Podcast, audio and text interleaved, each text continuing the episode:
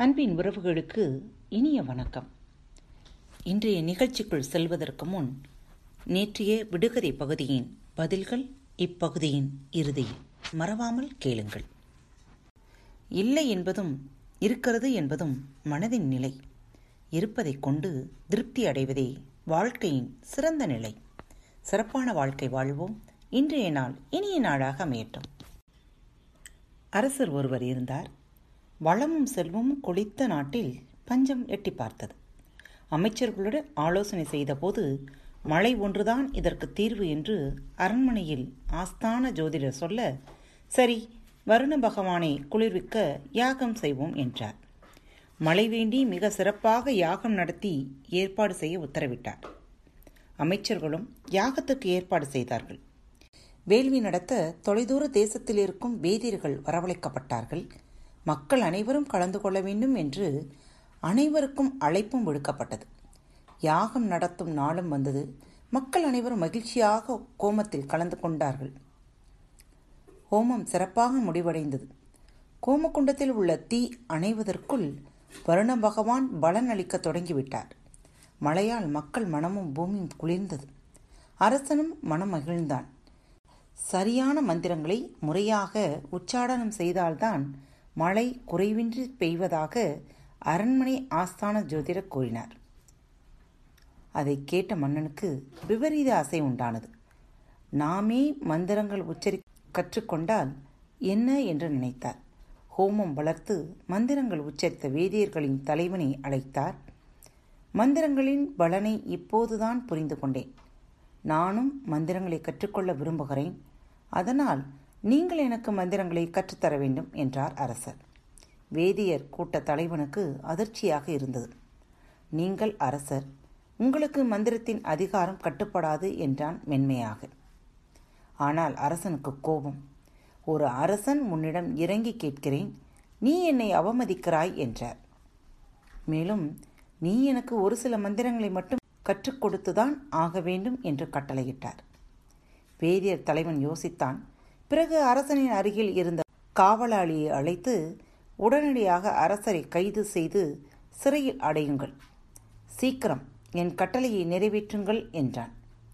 அரசருக்கு ஒன்றும் புரியவில்லை. அங்கிருந்த காவலாளிகள் அரசரையும் வேதியனையும் மாறி மாறி பார்த்தார்கள். சிறிது நேரம் அங்கு நிசப்தமாக இருந்தது. சுதாரித்த அரசர் என்ன தைரியம் இருந்தால் என்னை கைது செய்ய உத்தரவிடுவாய்? யாரெங்கே இந்த வேதியனை கைது செய்து கசையடி கொடுத்து சிறையில் தள்ளுங்கள் என்றார். உடனடியாக ஓடி வந்த காவலர்கள் வேதியனை பிடித்து இழுத்தார்கள். அதுவரை அமைதியாக இருந்த வேதியன் பார்த்தீர்களா அரசை நான் கூறிய வார்த்தைகளைத்தான் நீங்களும் கூறினீர்கள். ஆனால் உங்கள் வார்த்தைக்கு கட்டுப்பட்ட காவலர்கள் என்னுடைய வார்த்தைக்கு கட்டுப்படவில்லை. அப்படித்தான் மந்திரமும். எனக்கு கட்டுப்படும் மந்திரம் நீங்கள் சொல்லும்போது சித்திக்காது என்றான். அரசனின் முகத்தில் இருந்த குழப்பம் அகன்றது. வேதியனுக்கு பொன்னும் பொருளும் கொடுத்து அனுப்பினார்.